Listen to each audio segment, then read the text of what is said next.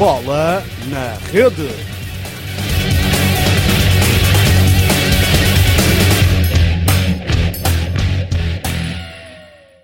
Olá, bem-vindos a mais um BNR Modalidades. Eu sou o Rodrigo Fernandes e hoje comigo tenho o Eduardo Pereira da Silva e o Diogo Santos, que é nosso convidado do site Ciclismo 24 por 24. O nosso programa de hoje vai ser baseado no Giro de Itália, mas vamos começar por falar da participação de dois portugueses. Primeiro do, do Rui Costa na Volta à Romandia, uma prova na Suíça, e depois de, do José Gonçalves, que ganhou a Volta à Turquia. Começando pelo ex-campeão do mundo, Eduardo perguntava-te a avaliação que tens a fazer sobre, o, sobre a participação de Rui Costa nessa prova importante do ciclismo mundial. Olha, Rodrigo, acho que, que é mais do mesmo, e quando digo mais do mesmo não é num sentido negativo, mas num sentido positivo, porque o Rui Costa tem-nos habituado a estas prestações e foi, foi uma grande prestação do ciclista português que continua a mostrar que em provas de uma semana consegue andar facilmente com os melhores.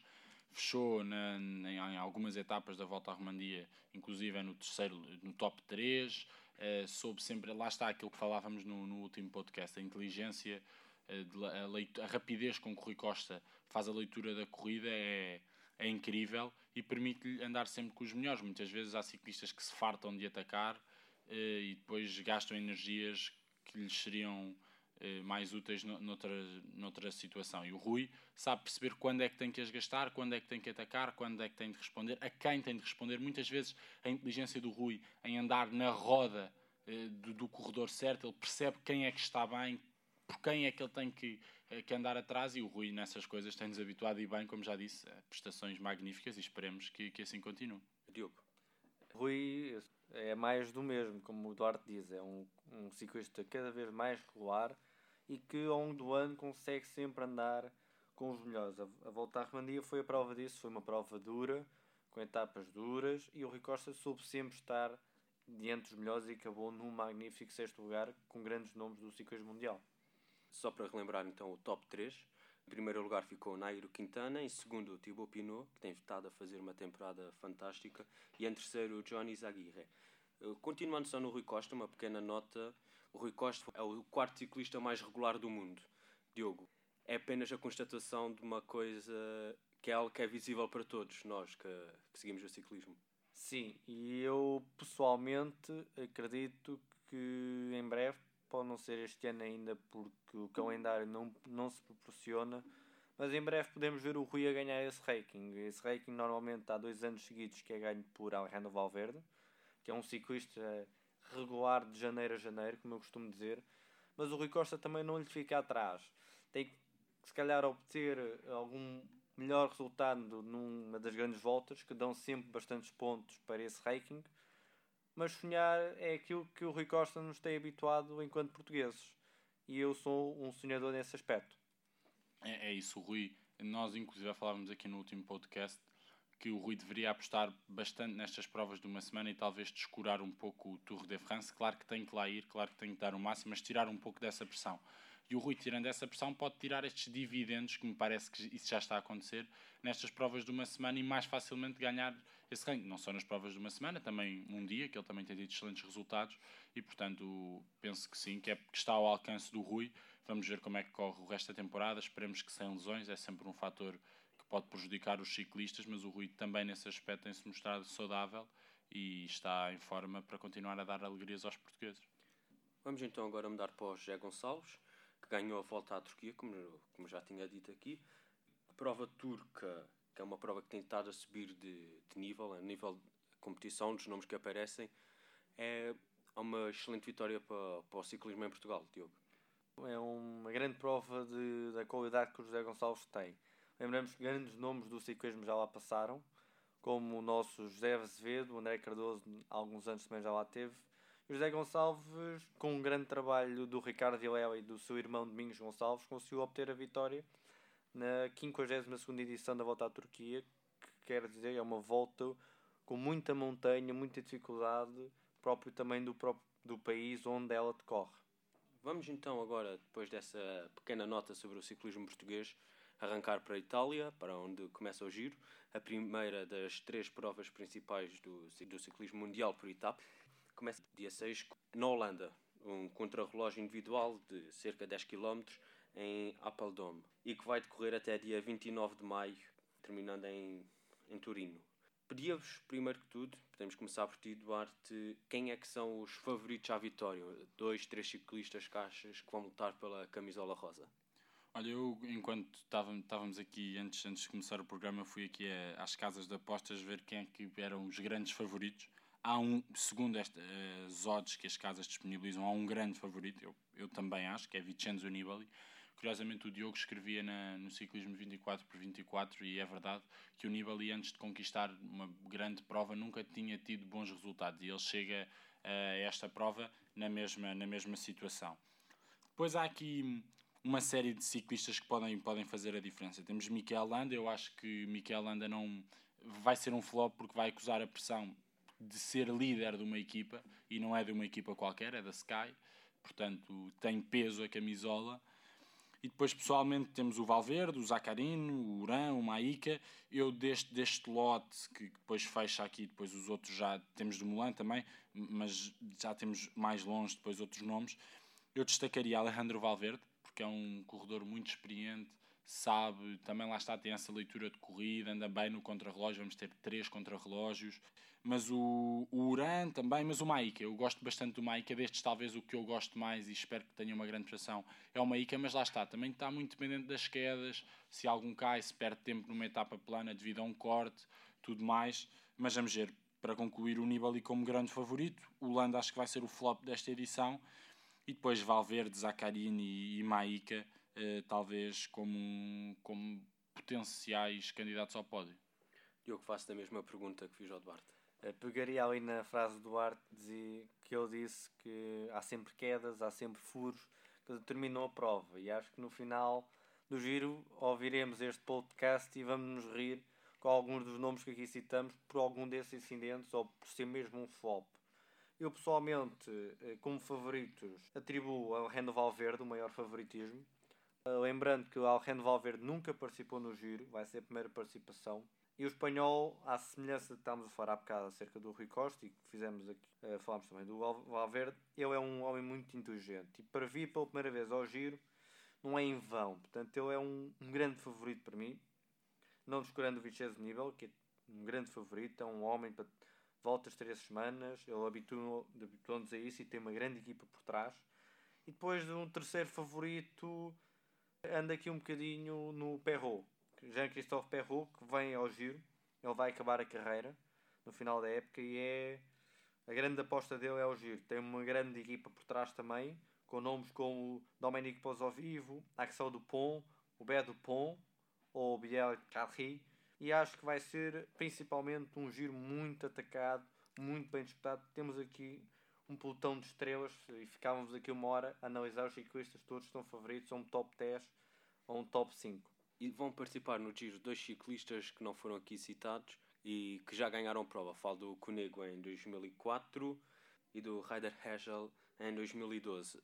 Podem surpreender, entrar numa luta, não sendo o foco principal, digamos assim, entrar por não terem tanta concorrência ou acham que vão ter duas participações normais para ciclistas da sua qualidade, mas que não conseguem lutar pela vitória?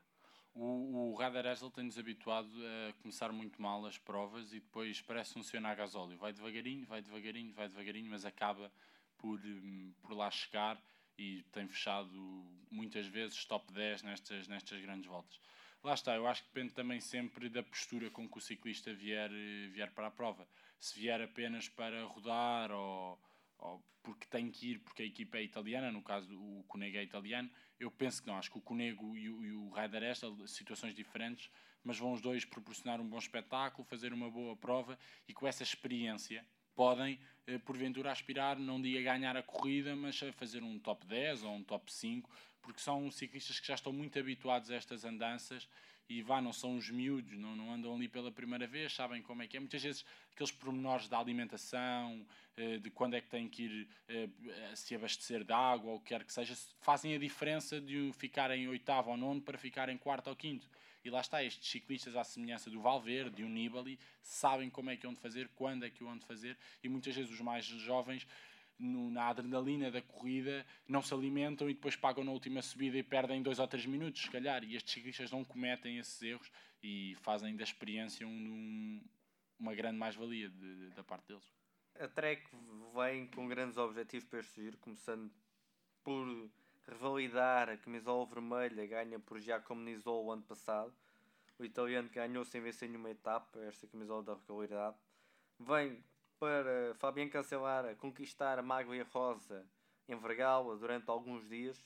No Spartacus que nunca o fez na prova italiana e já fez no Tour e no Giro. E vem com Esdal para um lugar na geral. Esdal ano passado fez quinto, após um começo terrível mas ele atacou, atacou, atacou e vimos lá o canadiano acabar em quinto no final.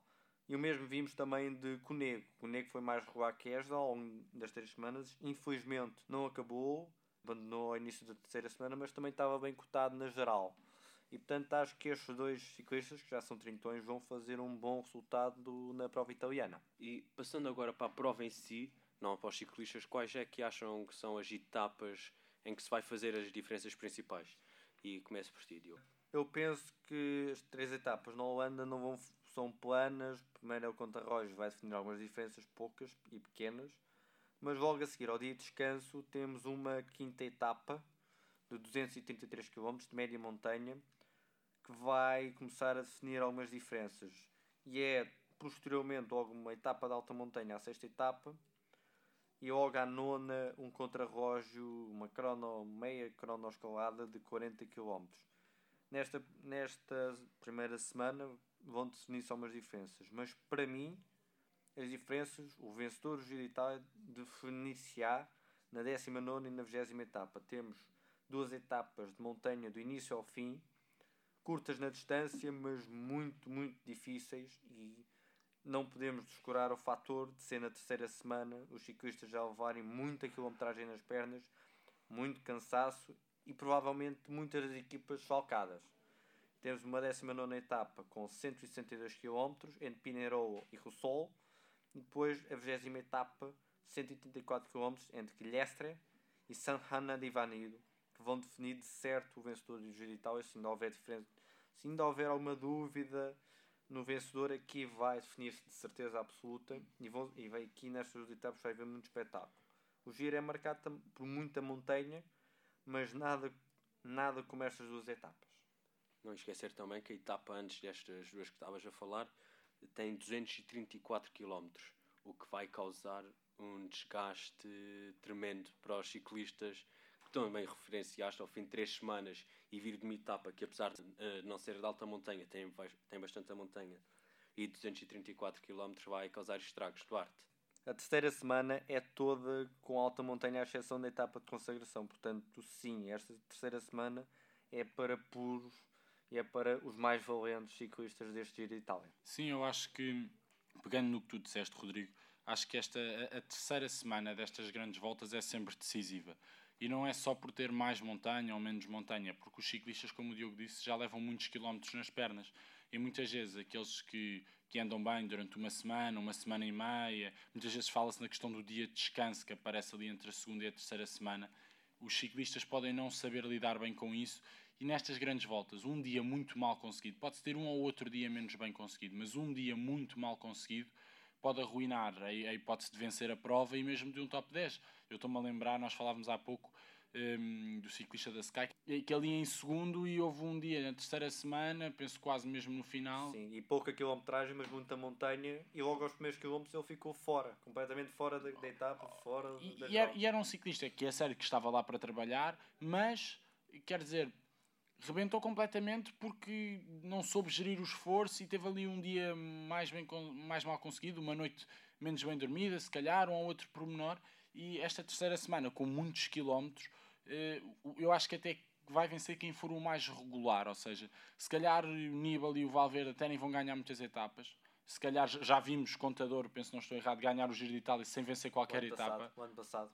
Portanto, quer dizer, é o mais regular, aquele que andar sempre com os melhores e estar sempre ali fechar as etapas mais importantes, eh, num top 10, num top 5, não deixar fugir os adversários, porque lá está, se calhar num dia ganha-se 2 ou 3 minutos, mas faça um esforço brutal e se calhar no dia a seguir paga-se a fatura e acaba-se fora dos 50 primeiros dessa etapa e uh, bye bye top 10 e qualquer outro, outro objetivo. Pois lá está, é as circunstâncias de corrida que nós falávamos também vão definir muito daqueles que vão ser os objetivos dos ciclistas, uma queda, perder tempo. Lá está, as etapas planas têm sempre este, este deixa-me só dizer isto Rui, para terminar, é, é, é, as etapas planas têm sempre este aperitivo, que é, podem não proporcionar tanto espetáculo, é certo, mas muitas vezes uh, um corte no pelotão, mais vento, quer que seja, pode ditar ali uh, um ciclista perder dois ou três minutos e pronto, já tem que se esforçar a mais na montanha e depois paga essa fatura. E nos últimos tempos, nas últimas edições das grandes voltas, temos visto grandes diferenças por causa do vento. O Nairo Quintana, no ano passado, logo na primeira semana, perdeu quase 3 minutos, não estou em erro, por causa de um trabalho nos cortes laterais, como se costuma dizer. E depois para recuperar esse tempo na montanha é o cargo dos trabalhos. Não conseguiu, e também outro fator que o Giro de Itália por vezes proporciona, que é o, é o fator climatérico.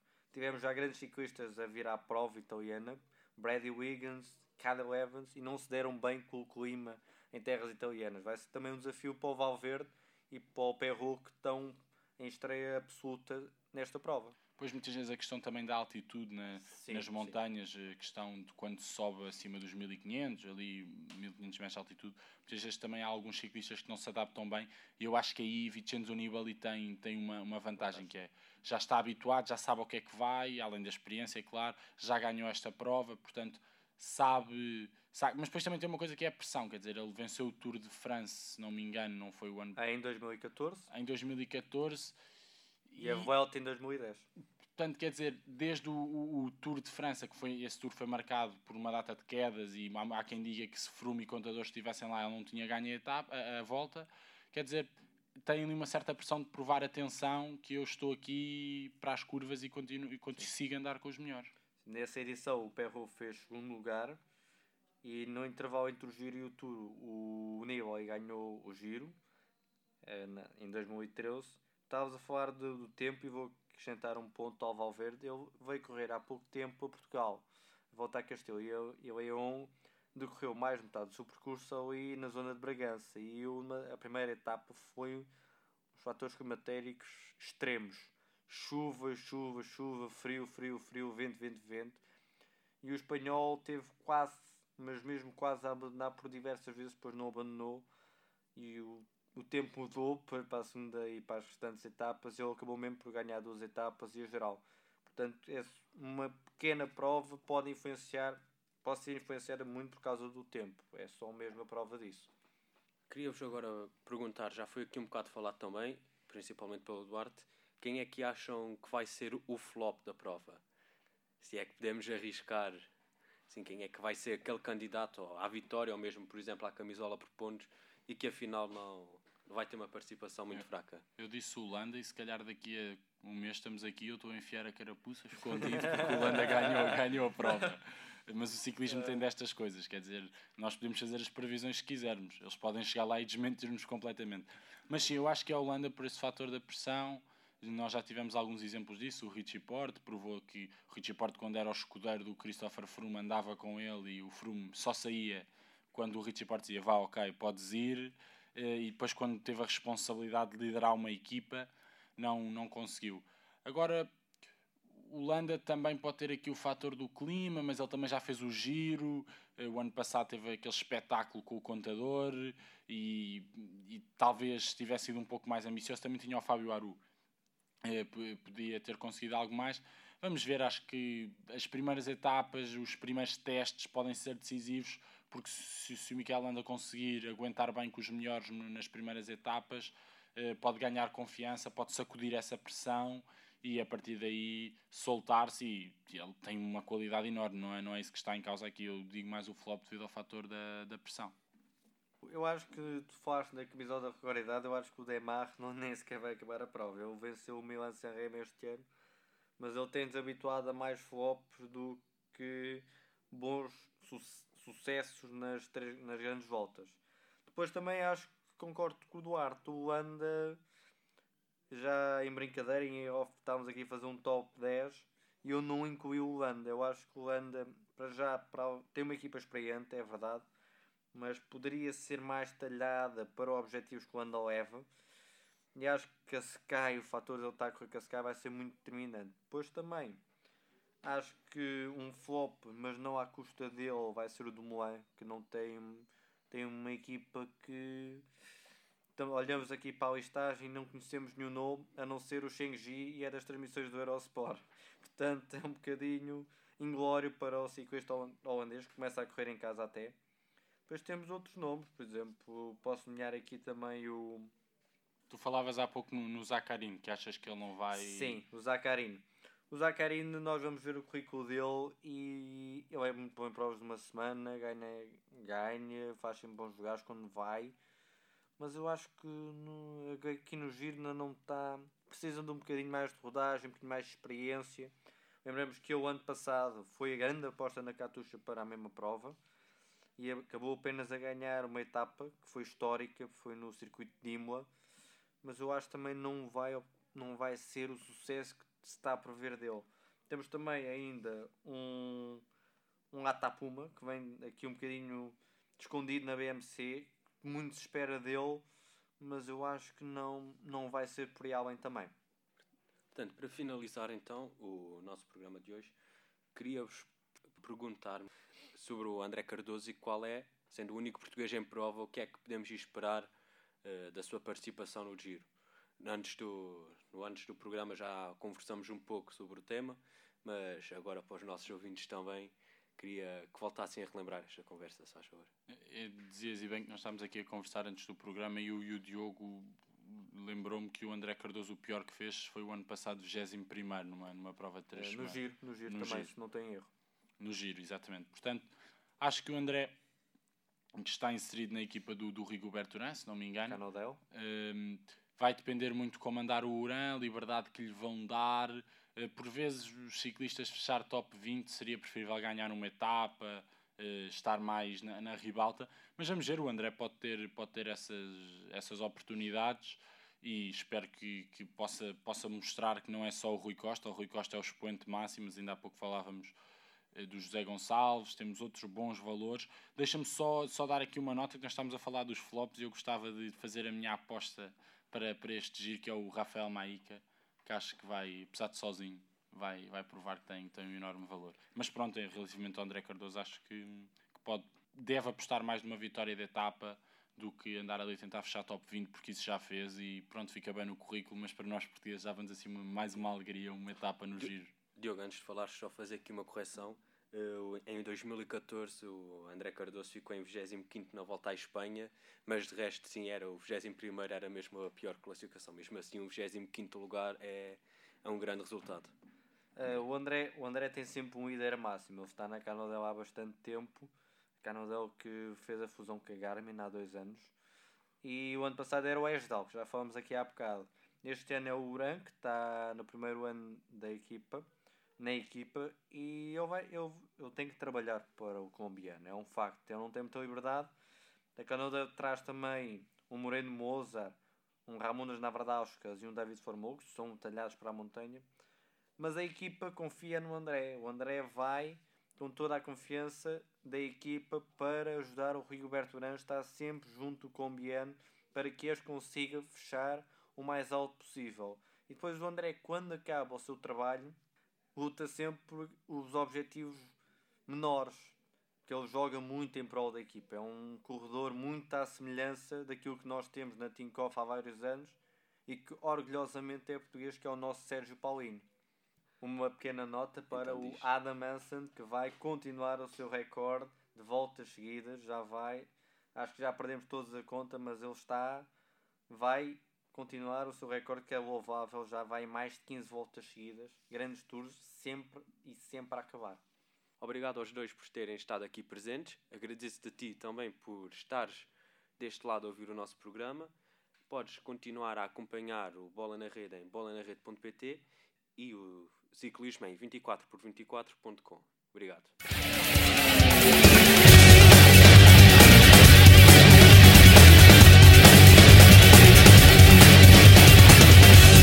Bola na rede.